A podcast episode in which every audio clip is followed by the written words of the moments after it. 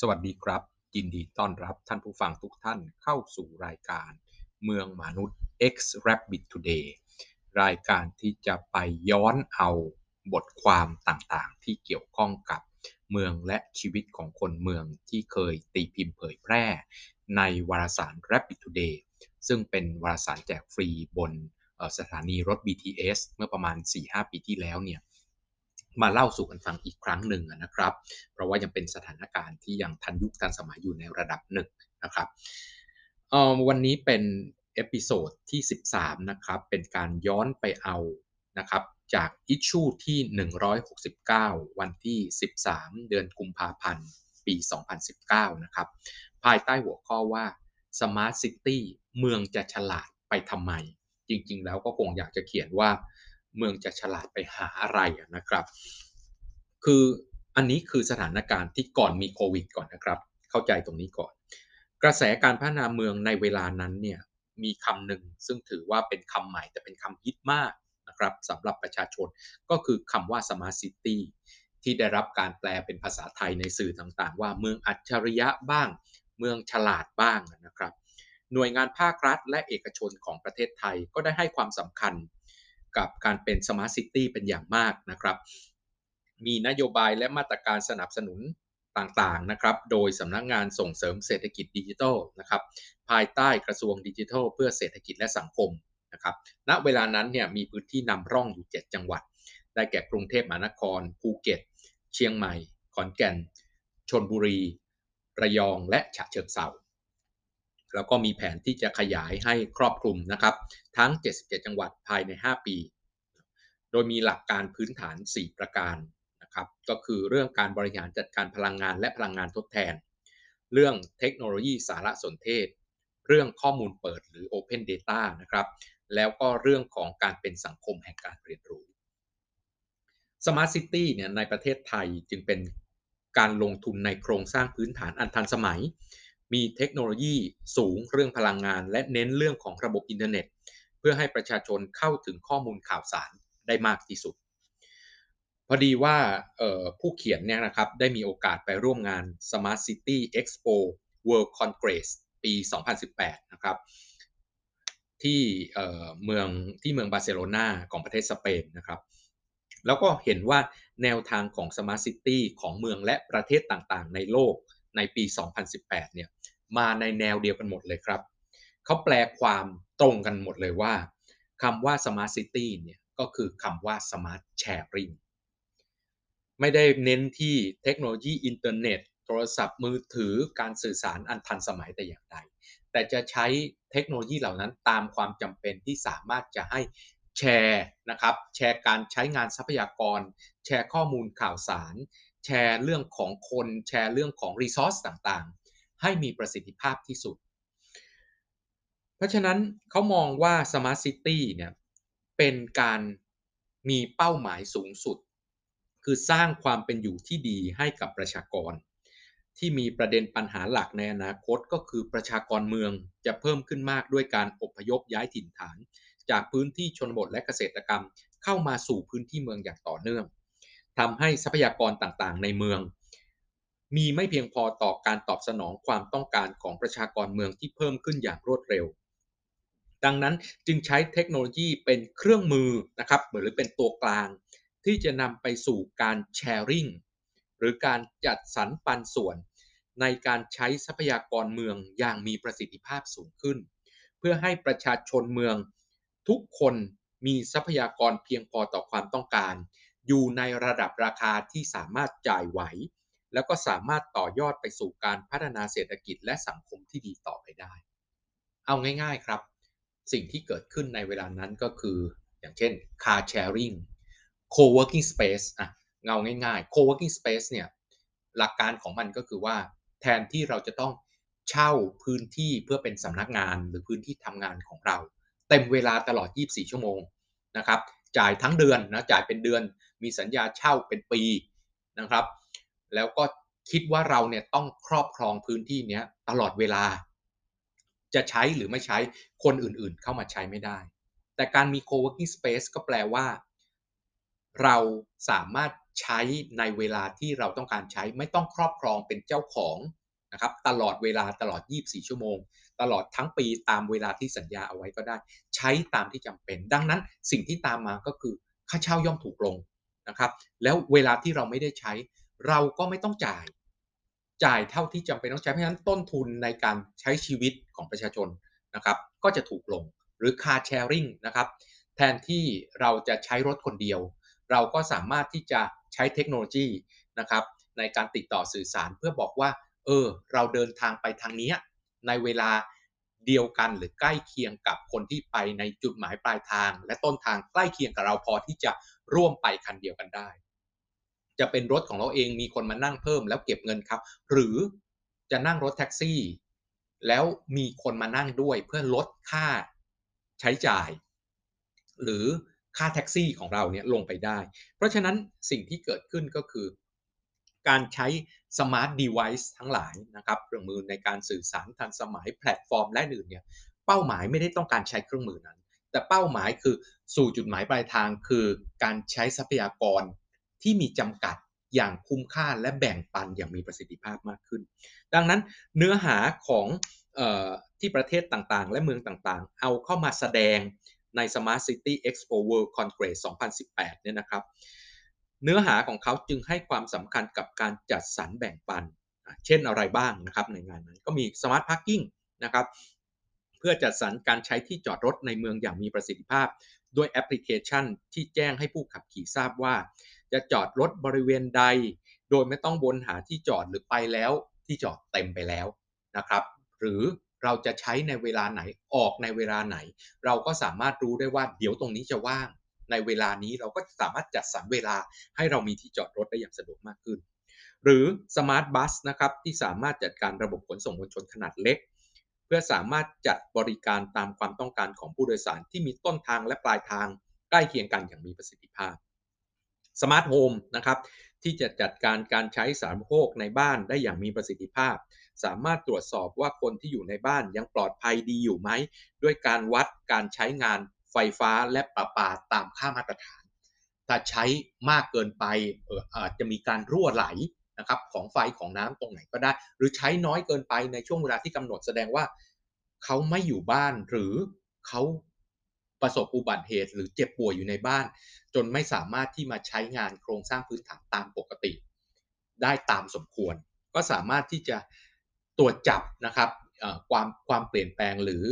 ภัยพิบัติที่เกิดขึ้นในบ้านได้อย่างมีประสิทธิภาพมากขึ้น หรือ Smart Pollution Detection นะครับโดยการพัฒนาเครื่องมือวัดอากาศให้มีขนาดเล็กลงเท่ากับกระดิ่งรถจักรยาน แล้วเอาไปติดตามเสาไฟฟ้า รถประจำทางรถจักรยานให้เช่า เพื่อรายงานคุณภาพอากาศมายังเทศบาลเมือง เพื่อจะได้ป้องกันและบรรเทาสภาพปัญหา ได้อย่างเหมาะสมทันท่วงทีกับสถานการณ์ที่เกิดขึ้น เราจะเห็นได้ว่าแนวทางของ Smart City ของโลกเนี่ยแสดงให้เห็นว่า เครื่องมือเทคโนโลยีที่คนไทยเรียกว่าอัจฉริยะทั้งหลาย เป็นเพียงทางผ่านที่นำไปสู่เป้าหมายหลักของประชากรเมือง คือการมีคุณภาพชีวิตที่ดี สามารถรองรับสถานการณ์ที่ประชากรเมืองจะเพิ่มขึ้นมาก จึงต้องบริการและมีการบริหารจัดการทรัพยากรเมืองที่มีจำกัดทำให้มีการจัดสรรปันส่วนกันอย่างมีประสิทธิภาพ เท่าเทียม ทั่วถึงและเป็นธรรม แต่ละเมืองจึงตั้งเป้าหมายทางเศรษฐกิจและสังคมตามศักยภาพ และข้อจำกัดของตัวเองมาเป็นลำดับแรกนะครับเพื่อระบุประเด็นที่ต้องการในการพัฒนา smart ทั้งหลาย smart device ทั้งหลาย หรือ smart technology ทั้งหลาย ให้เกิดการจัดสรรปันส่วนทรัพยากร จากนั้นจึงค่อยเลือกวิธีการนะครับ และเครื่องมือต่างๆ ที่จะมีความอัจฉริยะเพื่อบรรลุเป้าหมายนั้น เพราะฉะนั้นไม่ใช่ไฮ ไม่ใช่ใช้ไฮเทคโนโลยีหรือเทคโนโลยีที่ดีที่สุดทันสมัยที่สุดณเวลานั้น แต่ใช้เทคโนโลยีที่สามารถตอบสนองความต้องการได้อย่างมีประสิทธิภาพเท่านั้น มันอาจจะไม่ใช่เครื่องมือที่ทันสมัยที่สุด แต่เป็นเครื่องมือที่เหมาะสมต่อการตอบโจทย์มากที่สุด และสามารถใช้งานได้อย่างมีประสิทธิภาพตามความต้องการและความสามารถในการจ่ายของประชาชนต่างหาก แต่พอหันกลับมามองแนวทางการพัฒนา smart city ของประเทศไทยนะครับ เราก็จะเห็นว่าที่ผ่านมาเนี่ยเราเริ่มต้นด้วยเทคโนโลยีอันทันสมัยก่อน โดยไม่รู้ว่าเรามีเป้าหมายอะไรครับ จึงเกิดการลงทุนและพัฒนาเครื่องมืออัจฉริยะต่างๆ อย่างไร้ทิศทางและมุ่งเน้นที่เทคโนโลยีสูงที่สุดในโลก ซึ่งไม่ตอบสนองกับ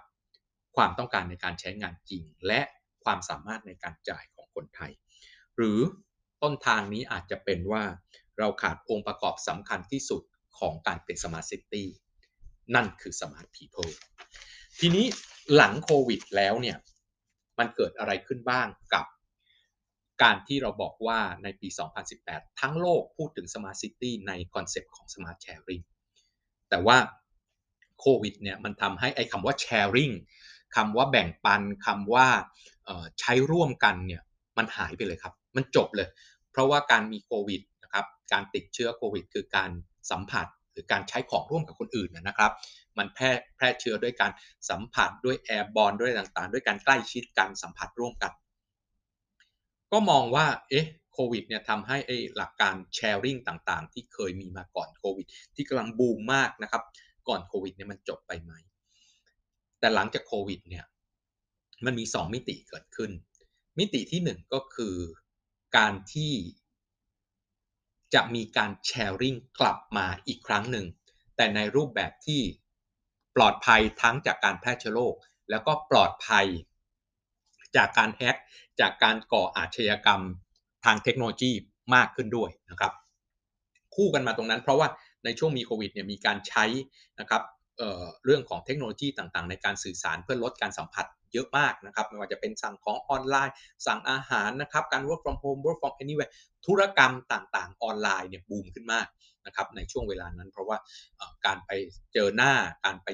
ทำเรื่องของ business แบบ face to face to face เนี่ยครับก็ไม่สามารถทำได้อีกต่อไปเนาะกฎหมายก็ยอมรับมากขึ้นกับการเซ็นสัญญาออนไลน์ การทำเรื่องของกิจกรรมต่างๆ หรือเรื่องของธุรกรรมที่มีผลทางกฎหมายเนี่ย ไม่จะเป็นต้องเซ็นสดเซ็นอิเล็กทรอนิกส์ได้ไม่ต้องเจอหน้ากัน ก็กฎหมายก็ยอมรับตรงนั้น ทีนี้สิ่งที่เกิดขึ้นก็คือว่ามันจะกลับมานะครับ sharing มันมีข้อดีของมันเอง smart sharing เนี่ยมันมีข้อดีของมันเองคือหลักการของมันก็คือใช้ทรัพยากรอย่างคุ้มค่านะครับแล้วก็ไม่ต้องจำเป็นต้องจ่ายในสิ่งที่เราไม่ต้องใช้ คือจ่ายตังหรือว่า จ่ายค่าธรรมเนียมเฉพาะเวลาที่เราใช้เท่านั้น ซึ่งมันก็ประหยัดกว่าใช้ทรัพยากรคุ้มค่ากว่าเหมาะสมกับสถานการณ์ของโลกที่ส่วนใหญ่แล้วทรัพยากรของเราเนี่ยขาดแคลนนะครับไม่เพียงพอสำหรับให้ทุกคนมาครอบครองเป็นของตัวเองตลอดเวลาโดยไม่ไม่ได้คิดถึงว่าคนอื่นจะต้องแบ่งไปใช้บ้าง เพราะฉะนั้นมันจะกลับมาในรูปแบบที่ทั้งปลอดภัยจากการการแพร่เชื้อโรค และก็ปลอดภัยจากเรื่องของอาชญากรรมทางไซเบอร์มากขึ้น อย่างที่สองนะครับ มันกลายเป็นว่าไอ้สมาร์ททั้งหลายเนี่ยจากโควิดเนี่ยมันทำให้การไปสู่การ smart เป็นเรื่องง่ายขึ้น ลองนึกถึงก่อนมีโควิดนะครับ เรียกว่าคำว่าคำว่า digital literacy เนี่ยมันต่ำกว่าหลังมีโควิดมาก ๆ คนที่เข้าถึงและสามารถใช้ระบบดิจิทัล ใช้ระบบ smart ใช้ระบบติดต่อสื่อสาร ที่ใช้เทคโนโลยีสูง อย่างเช่นการสั่งของออนไลน์และอื่นเนี่ยนึกถึงก่อนมีโควิดยังมีน้อยกว่าหลังจากมีโควิดมากๆนะครับนึกถึงคนแก่ในบ้านคุณหรือคนแก่ที่คุณรู้จักก็ได้ก่อนมีโควิดเขาทำไม่เป็นหรอก ในการสั่งของออนไลน์ ในการสั่งอาหารออนไลน์ ในการทำเรื่องของธุรกรรมต่างๆโอนเงินต่างๆ ทางออนไลน์เนี่ยเขาไม่เชื่อนะครับแล้วก็ถ้าเกิดไม่มีโควิดนะ วันนี้คนเหล่านั้นก็ยังคงพฤติกรรมเดิม ก็คือยังเดินไปซื้อของเองนะครับ ไปจับจ่ายซื้อสินค้าเอง ยังไปธนาคาร ยังไปติดต่อหน่วยงานของรัฐนะครับ เพื่อทำเรื่องของ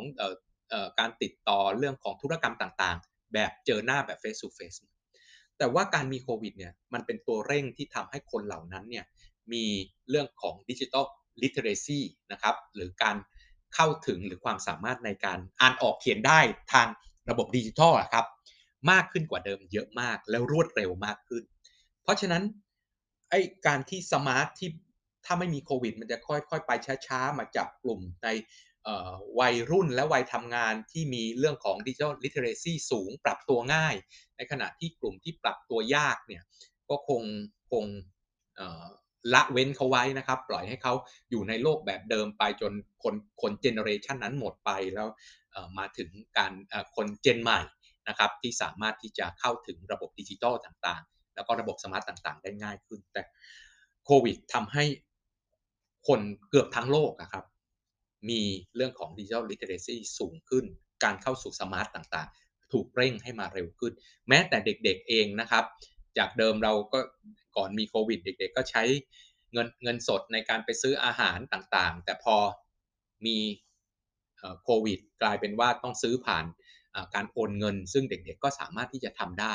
การเข้าถึงระบบบัญชีต่างๆ เข้าถึงธนาคารออนไลน์ต่างๆ ของทั้งคนแก่และเด็กก็เพิ่มขึ้นมากอย่างรวดเร็ว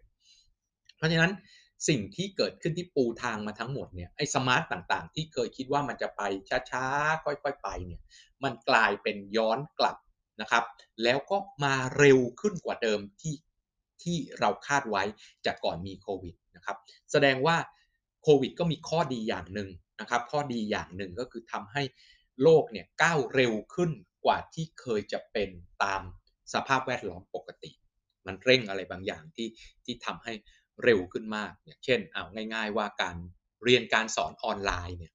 ก่อนมีโควิดใครคิดบ้างครับ ทุกคนบอกว่าต้องไปเรียนต่อหน้าครู แม้แต่ตอนที่มีโควิดใหม่ๆทุกคนยังเกาหัวเลยครับ วิชาปฏิบัติการทั้งหลาย เอาง่าย ๆ ทางการแพทย์นะครับ เรียนผ่าตัดออนไลน์ได้ไหมโดยไม่แบบไม่เจอหน้าครูผ่าตัดต่างๆทำออนไลน์ได้ไหมตอนนี้เริ่มมีบางส่วนที่สามารถที่จะเรียนแบบนั้นได้แล้วนะครับ เพราะฉะนั้นสิ่งที่เกิดขึ้นก็คือมันเร่งเข้าสู่ smart แต่ว่าเราก็ต้อง ไม่ลืมว่า smart จริง ๆ แล้ว คือการใช้อุปกรณ์ ใช้เครื่องมือ ใช้ระบบเทคโนโลยีสื่อสารอันทันสมัย การจัดการอันทันยุคทันสมัย เพื่อแบ่งปันทรัพยากรไม่ใช่มีเป้าหมายที่จะไปอยู่ที่ smart device หรือ smart technologyแต่เป้าหมายอยู่ที่ปลายทางว่าเรามีคุณภาพชีวิตที่ดีขึ้นกับกระแสเทคโนโลยีทางด้านดิจิทัลที่พัฒนาขึ้นต่างหาก วันนี้ต้องลาไปแค่นี้กับเมืองมนุษย์ X Rabbit Today และพบกันใหม่ใน episode ต่อๆไป สวัสดีครับ